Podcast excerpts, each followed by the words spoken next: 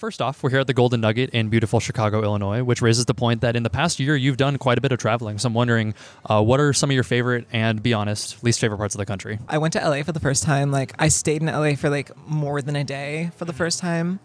And like LA feels very much like a like a post game city to me in a way that's like you can only have like fun there if you have a lot of money. I know that's like how a lot of cities work, but it's like I don't know. It's especially true with LA, both because it's like impossible to get around if you're not Ubering or if you don't have a car. Oh my god, yeah. Like I'm literally going to LA in like two days, and I'm like literally the Uber price is gonna like send me into like anaphylactic shock. Honestly, I went to go see Liz Phair in November, mm. and I had to Uber from Penn Station to the venue, and it was like fifty bucks. Yeah, Jesus. And then on the opposite end of the spectrum, what are some of your favorite parts of the country? I like a lot of the in between places. Like when I was playing here before I lived here, and we had to drive to Denver afterwards, there was a lot of like in between places that I liked. I know it's not like the most progressive places in the world, but like visually it's very pretty. You know, there's like there was snow on the ground. I took a lot of pictures on my camera. It's funny because like it smelled like shit the mm-hmm. entire time, but it was like It's rural Illinois for you, yeah. yeah, but it was like kind of beautiful. It's one of those places that, again, like you would hate to live because of the reasons you pointed out, but, but, it's really nice to like pass through. It also brings up a negative where it's like, you know, we're such a, a car dependent world. We need more like high speed rails and shit. for sure, yeah, 100%. Which is why I'm sure that's been like kind of like a fun like breath of fresh air being in Chicago. Not that it's high speed or anything, but It's it's been fun being the little passenger princess for sure. Um, and on the topic of Chicago, I've been meaning to ask you, just like even outside of like the context of um, like an interview, I've been meaning to ask, what would you say are like some of the most like unexpected or just even surprising consequences that you found of like living on your own for the first time? I think just like having a, a whole like apartment to myself and like maintaining it, it's a good responsibility. So it's like, Yeah, and you've had time to do Pizza Friday whenever you want. oh, absolutely. Yeah.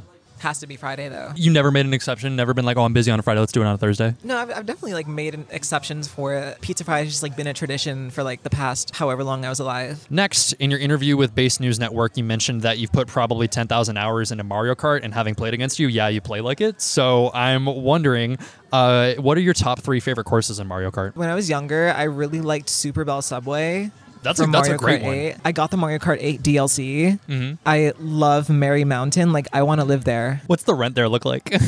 Probably not that much because I, f- I feel like because of the weather, like it's perpetually snowy. And you got to deal with people carting through the roads Yeah. constantly. Yeah. No, yeah, that definitely like keeps the rent low. Delfino Square. Mm, that's a fun one. I would live in Delfino Square. Mm, rent there probably a little bit more expensive. No, yeah, it's, pr- it's probably like Italy or something. My favorite is probably Wario's Gold Mine. Where does that place for you? Ooh, I like.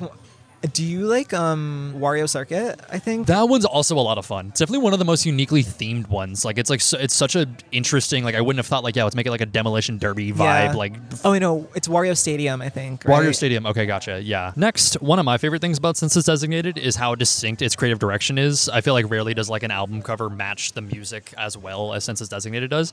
So I'm wondering, like, how did you go about crafting the visual identity for the album? Not to like make things more official or unofficial, but it's like I think Census Designated like is kind of just a response to Frailty in a way. Where it, I mean, I guess it's just like Frailty was the coming of age album.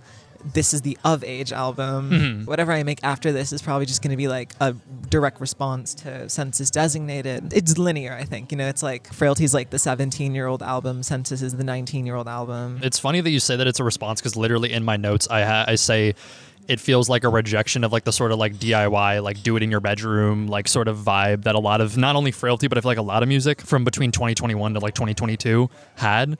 Um like you know in the way that like frailty like all of the visuals surrounding it are these like crushed up like very grainy like videos and stuff it feels very much like more digital whereas this feels very much more like analog. Not to say like it was disproving anything in frailty or anything or was rejecting any ideas in frailty but it was just like you know you gotta switch it up I read in an interview, I think it was with Stereogum, that you mentioned like part of the inspiration of like how you like went through it was by going on like Zillow and looking at house listings, which is like I feel like when people are putting together like visual identity stuff for an album, they go on like Pinterest. So it was curious for me to hear that you went on Zillow. no yeah i mean it's also very easy to go down a rabbit hole when you're like trying to find somewhere to live just going down rabbit holes and like seeing a lot of like the you know quirky little places i kind of started making census designated like immediately after frailty Mhm. so it was like you know i still don't really have any like money at the mm. moment to fund what I'm trying to do. By the time we get to like the point where it's time to do the rollout, it's like I have like the resources to like fund what I want to do. And I think that's like I'm like really grateful for that too because it's like I came into it with the idea like, oh, it'd be nice if we were able to do this, but like this will only exist in my mind. And then it's like mm. I got like a semblance of that this mm. time around, you know. There's always gonna be things that I wish that I could have gone mm. differently,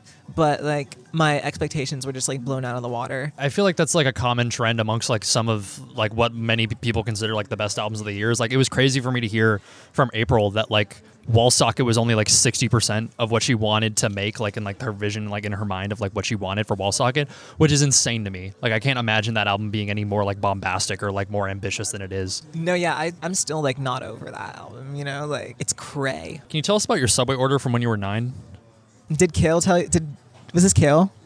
Did Kale tell you this? A good journalist never reports their sources. Kale. It's a vulnerable moment for you, I know. Mind you, I haven't been to Subway in like 11 years or so. So this was the last thing you ordered from Subway. No, but like I, I ordered this frequently. I don't remember a lot of it. I just remember that it was like teriyaki chicken, cheese, ketchup, pickles. It was cheese, teriyaki chicken, pickles, ketchup, and barbecue sauce on flatbread. Oh, that yeah, that's basically what I thought it was. Like I would still eat that, honestly. You would, oh, okay. I would still eat that. It's just like as a grown woman, I'm not gonna go up to Subway and be like, Look them dead in the eye and say, "Can I get teriyaki chicken?" And Hi, yeah, can I have the teriyaki chicken with pickles, ketchup, and cheese on flatbread and barbecue sauce? Like in my right mind, I'm not gonna go up to Subway workers, a grown woman, and say that. Like, Gotcha. And I think you wear some of the influence from horror storytelling on your sleeve with the album. So I'm wondering, like, what are some of your more like deep cut inspirations when it comes to horror? the movie Cutting Moments was inspired for the song Lips, but I think a, a lot of it is kind of just like intrusive thinking, mm-hmm. honestly, because I think a lot of the horror elements that go on in like Census Designated have to do with like the body. It's like almost kind of indulgent in a way. I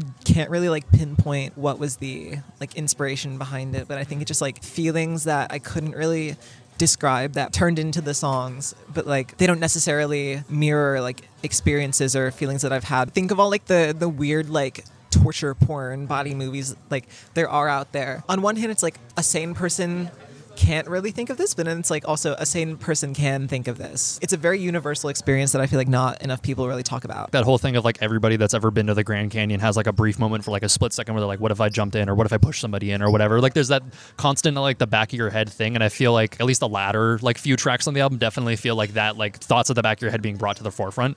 So that's a really good way of putting it. And to that point, over the past few months, I've heard you describe everything from Ryan Beatty to Millie Bobby Brown as like census coded. Um, but I realized I've never.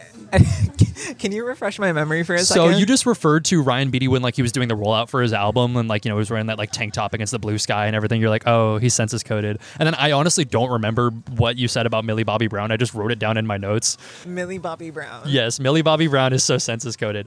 But I was wondering, like, I've never gotten an official definition of what census coded is from you. So I have a list of locations, movies, and albums here, and I was wondering if we could play a game of Is it census coded? yes Okay.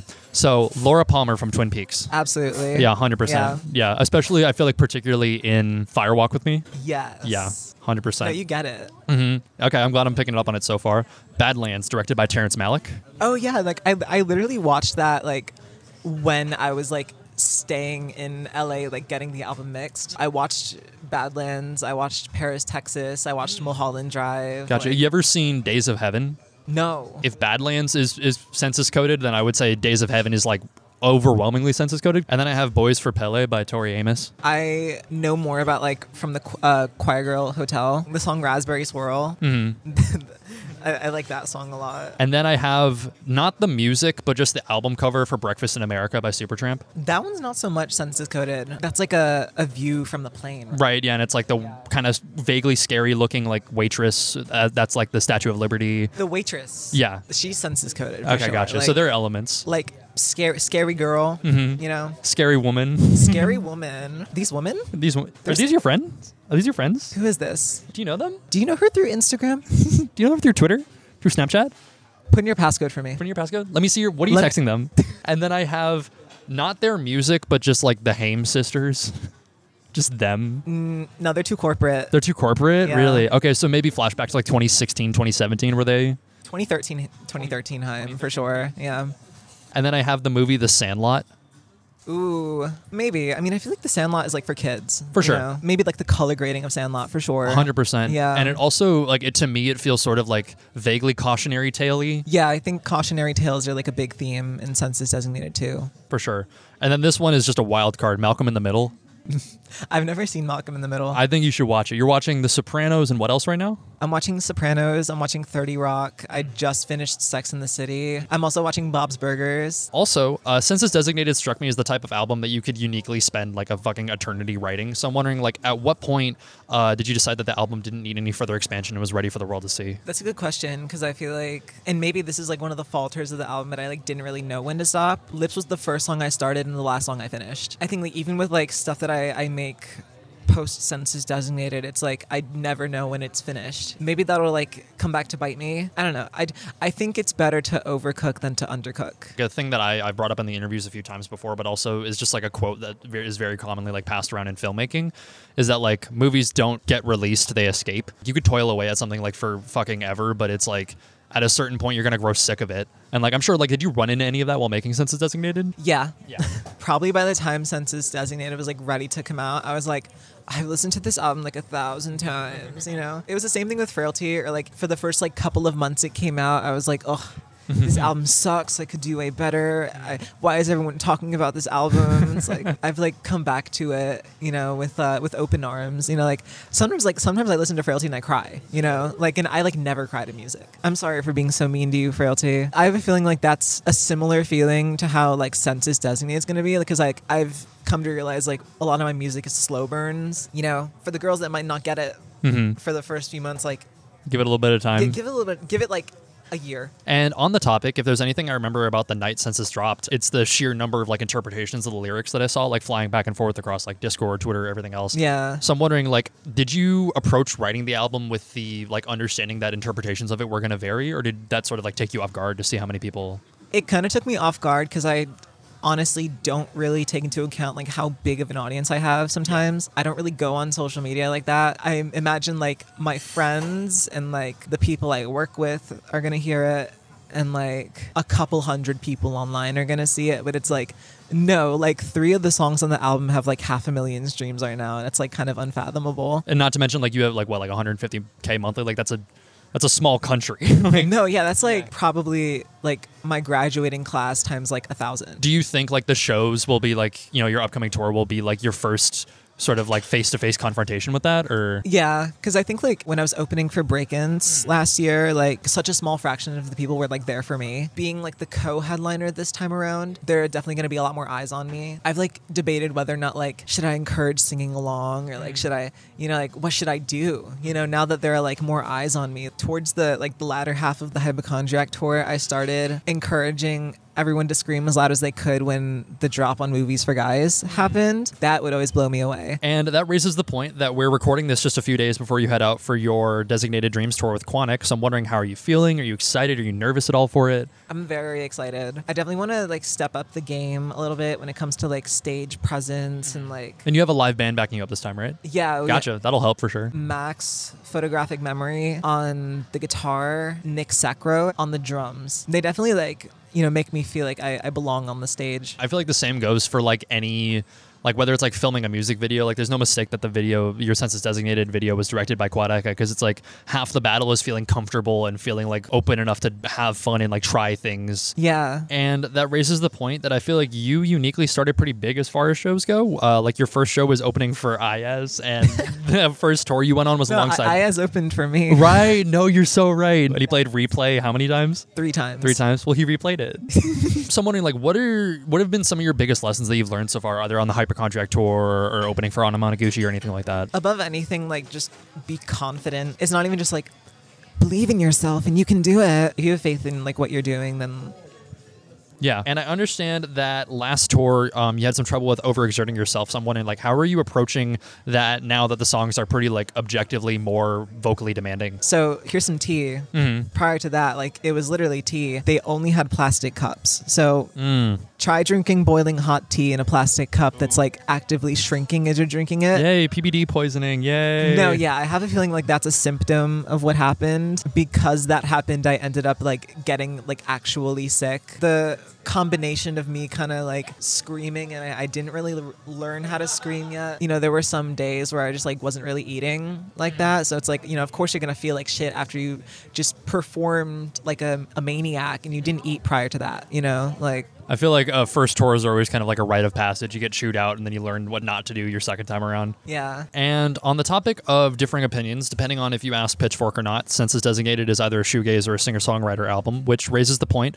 Uh, there's been plenty of discussion about the tendency for places like Rate Your Music to constantly iterate on like established genre labels and adding like a billion core, step, pop, like all sorts of these different suffixes. What do you see as some of the pros and cons of like the way that the internet has accelerated the diversification of genre labels like that? I feel like a lot of the classification is like not that serious. But the thing is, like the way genres like begin and have their own little Cambrian explosion of sorts is like there has to be a scene and a culture around it. There's a lot of like pieces about the recent like quote unquote revival of, of shoegaze, you know, every now and then lumped into that conversation. And like I don't really get it just because I, I didn't really have any shoegaze in mind when I made census designated, you know. I still don't really like listen to it that much, but I understand that like there's like a lot of history and culture behind it. I don't think census designated is like unabashed like just straight up rock though you know i mean like i've said that in the past that like it's just straight up rock i, I had like a the assumption basically that like breaking census designated down into like all these different words like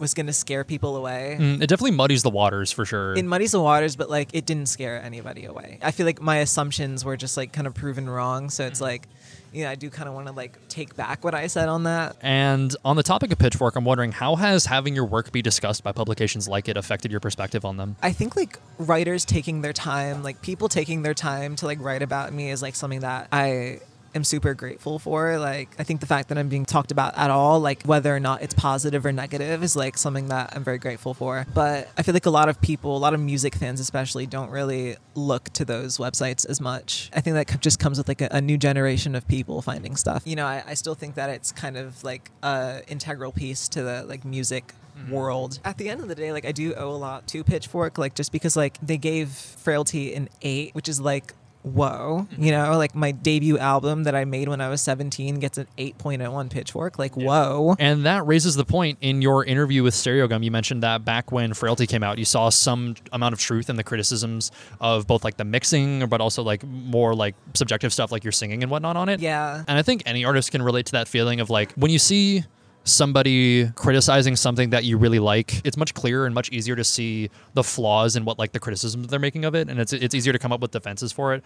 But whenever it's about something that you made, I feel like that like point of reference goes completely out the window and it's really hard to discern like oh like you know maybe they are right. Maybe they are right. Maybe i am like you know doing poorly with like this this and this so i'm wondering like how do you draw that line between like criticisms to sort of internalize and learn from and criticisms to just sort of disregard It goes all the way back to like grade school when they teach you that like an opinion has adjectives in it. You mm-hmm. know. On the other hand, like I think the people who are like writing for publications, like they're there for a reason. You know, like it's not like anyone is qualified to do that. Like I feel like you have to be like really skilled at what you do to write for those publications. So it's like they know their shit. At the end of the day, the opinion that matters the most is probably the musicians. I have like the autonomy, I guess, to choose whether or not their opinions will like influence my next stuff. And while putting together questions for this interview, a few of my friends mentioned I should ask you to like clarify certain lyrics, which I'm not going to do because I think discovering and interpreting that stuff is like part of the fun.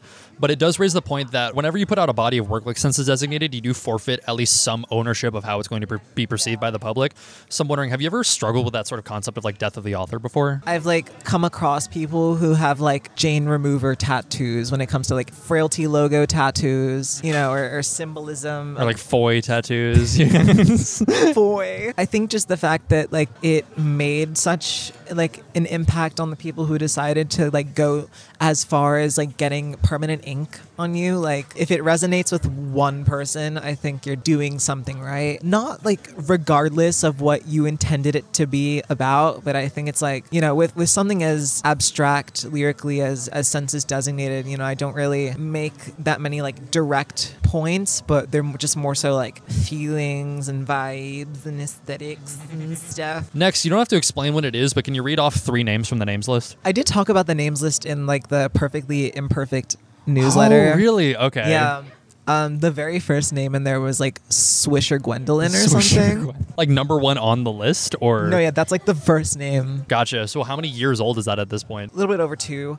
I'm I'm gonna pull up. Oh wait, did you say not without without looking? If you do, or well, I'm saying no, go for it. Like pull it up. Like pull. Or, No, it's okay. Okay. No.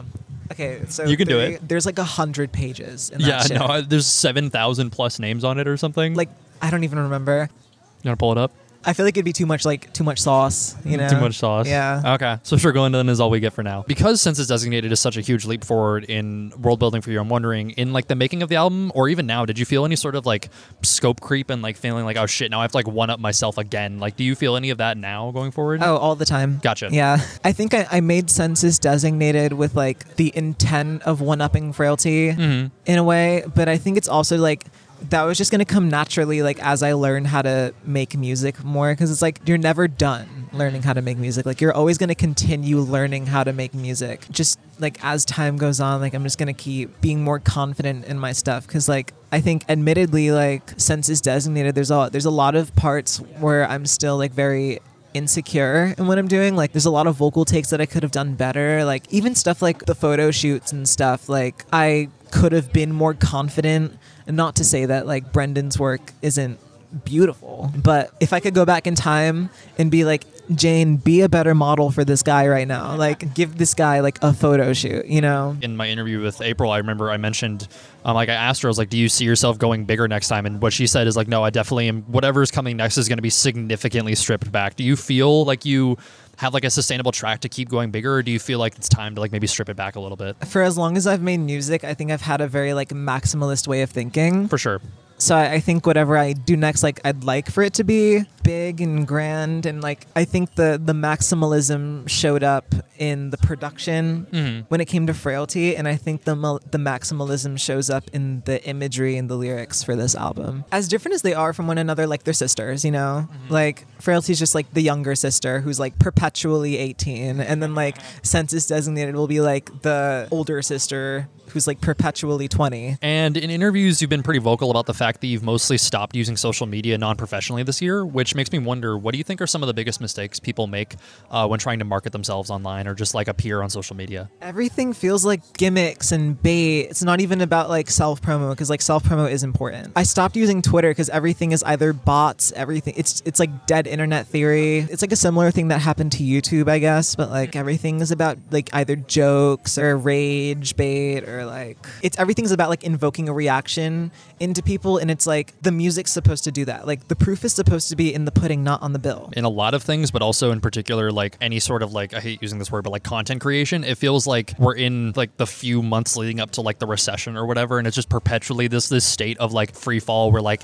every like single one of these platforms that once used to be like much more dedicated to like the people using them, like whether it's Bandcamp, whether it's YouTube, whether it's even like Spotify and Even stuff. even Tumblr, like Yeah. There's no porn on Tumblr. I like Tumblr just because like nobody really talks about music like that on Tumblr. You're not going to see two high schoolers arguing about like who's peak and who's mid. Yeah. You know, like you're not going to see that on Tumblr. I follow like two blogs. Mhm. It's like Pokemon cards hourly. Of course. And there's this one where it's like Pokemon wearing sports paraphernalia. Oh, so, so they're both Pokemon related. Okay. yeah, I, I usually just use Tumblr for Pokemon, and then like I think I followed the K-pop tag on Tumblr too. Next, you have probably the most robust CD collection of anyone I know. So I'm wondering, what are some of your favorite or just some of the weirdest CD pickups you've made over the years? I found a stand-up CD on the ground. Really? I was walking past the gas station, like by the 7-Eleven. There was just a stand-up CD on the ground. I have a couple like sounds and effects CDs that I got at the thrift store. Like like onomatopoeia, like whiz bang type shit, or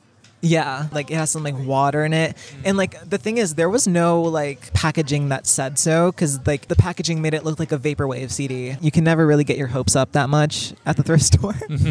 I will say, like last time I went to the thrift store, I found a Sade CD. gotcha. And then, what are some of the biggest lessons you've learned, either in terms of creative expression or just on like the rollout side of things, going from frailty to census designated? if you want to like be in control and like have a say in everything like you gotta like make that known it wasn't people telling me what to do but it was more so my fear of what other people were gonna think basically hindered me in like being fully in control i think. Next, considering this is one of only a few video interviews you've ever done, I'm wondering how do interviews like this, or even just like any sort of press material, like period, fit into the image that you're trying to craft of like Jane Remover? obviously like you know I, I can't go back in time and tell 17 year old me doing the the first backlight interview to be like girl you you you should transition right now. It's a symptom of like having a following at a young age, being 17 and having a, a pitchfork review in an EP. It was certainly a time period like I look back at and like reminisce because you know I was I was a senior in high school. You know, you're 17, you're not gonna know it all. Like I think like I don't know, I don't really plan on quitting music, so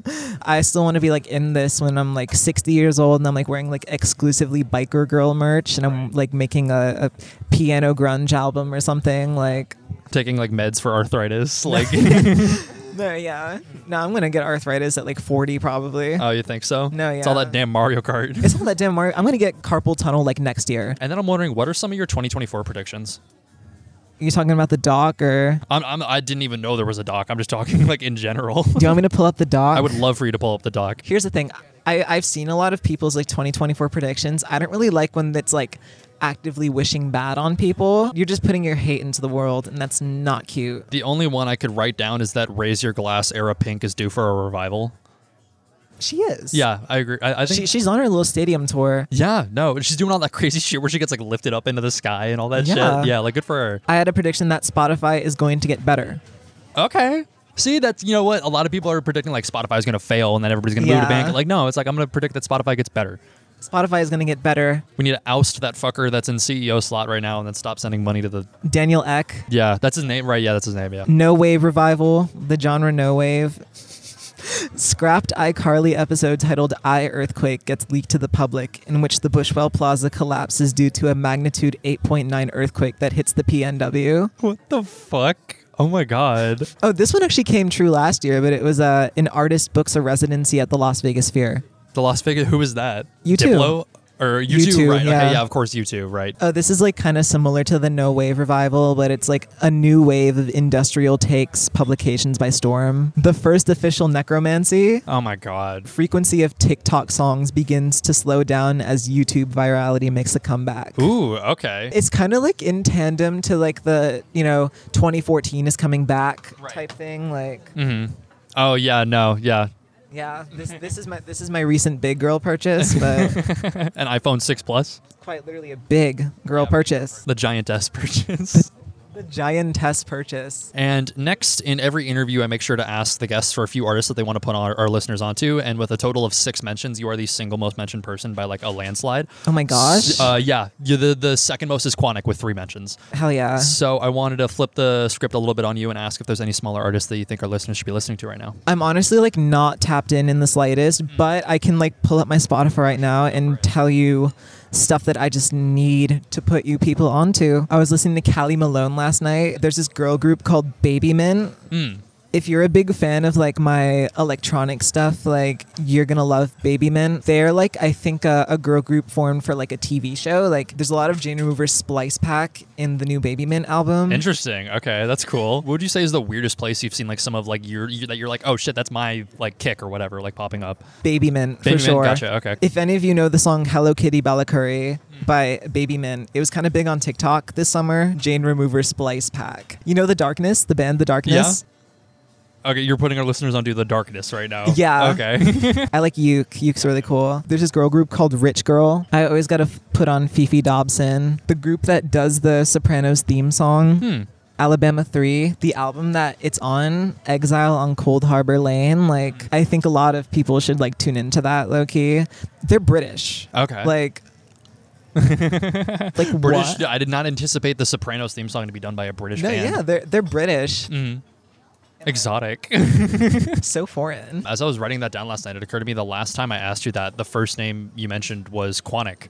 Um, and I remember texting it to them, being like, "Hey, by the way, like Jane like shouted you out in the interview." And I remember they like freaked out. No, yeah, I still think Zoe is a star. There's a comment on like that interview that says like, "This is really awesome, make, makes me smile a lot." And now you two are like close friends and performing on tour together in like a week. Hell yeah. No, I'm so excited. And on a similar note, both Frailty and Census Designated are completely featureless through and through, but I can imagine there's plenty of people you still want to work with. So if you can name a handful of dream collaborators, who would they be? I've been scared to to hit him up, but like I've been like meaning to hit up Randy. Hmm. I also want to hit up Ben Quadeca. The scrapyard shit is like, oh my god. Mhm. I envy that dude's work ethic. Like, I don't know how someone can be so like consistently creative and put out so much music in such a small amount of time. As for like less immediate connections, I want to work with Diamanda Galas. Hmm. I've been like listening to her whole discography lately. I'm just like obsessed with her work, honestly. It's really harrowing. She does these like really cool like screeches hmm. kind of like I want to learn how to screech like she does. Awesome. Honestly. Finally, what are you looking to accomplish next? What can we expect from Jane Remover going forward? Honestly, like I've been in kind of a creative drought, low key, but I do want to make more music. I would like to make more music. For now, I'm just like excited to tour. I want to like keep touring like i want to like consistently tour i've only played like not even 20 shows i feel like i'll be able to have like a valid opinion and like valid like in and outs of touring like after like maybe a hundred shows you know because like i feel like i really have to be like in this shit but for now i'm just having a good time you know i'm just being like the passenger princess the backseat girl if you will Yeah. Oh my God. Yeah. I was wondering if we were going to be able to tie it back at any point. also at the diner i had this item called irish eggs benedict it's my first time having eggs benedict love Yeah. we'll be having again It was like amazing. Yeah. If you're ever in Chicago, Golden Nugget, I think it's got like three or four different locations. some of them in 24 hours Yeah. Okay. I think that's going to wrap it up for us. Thank you so much.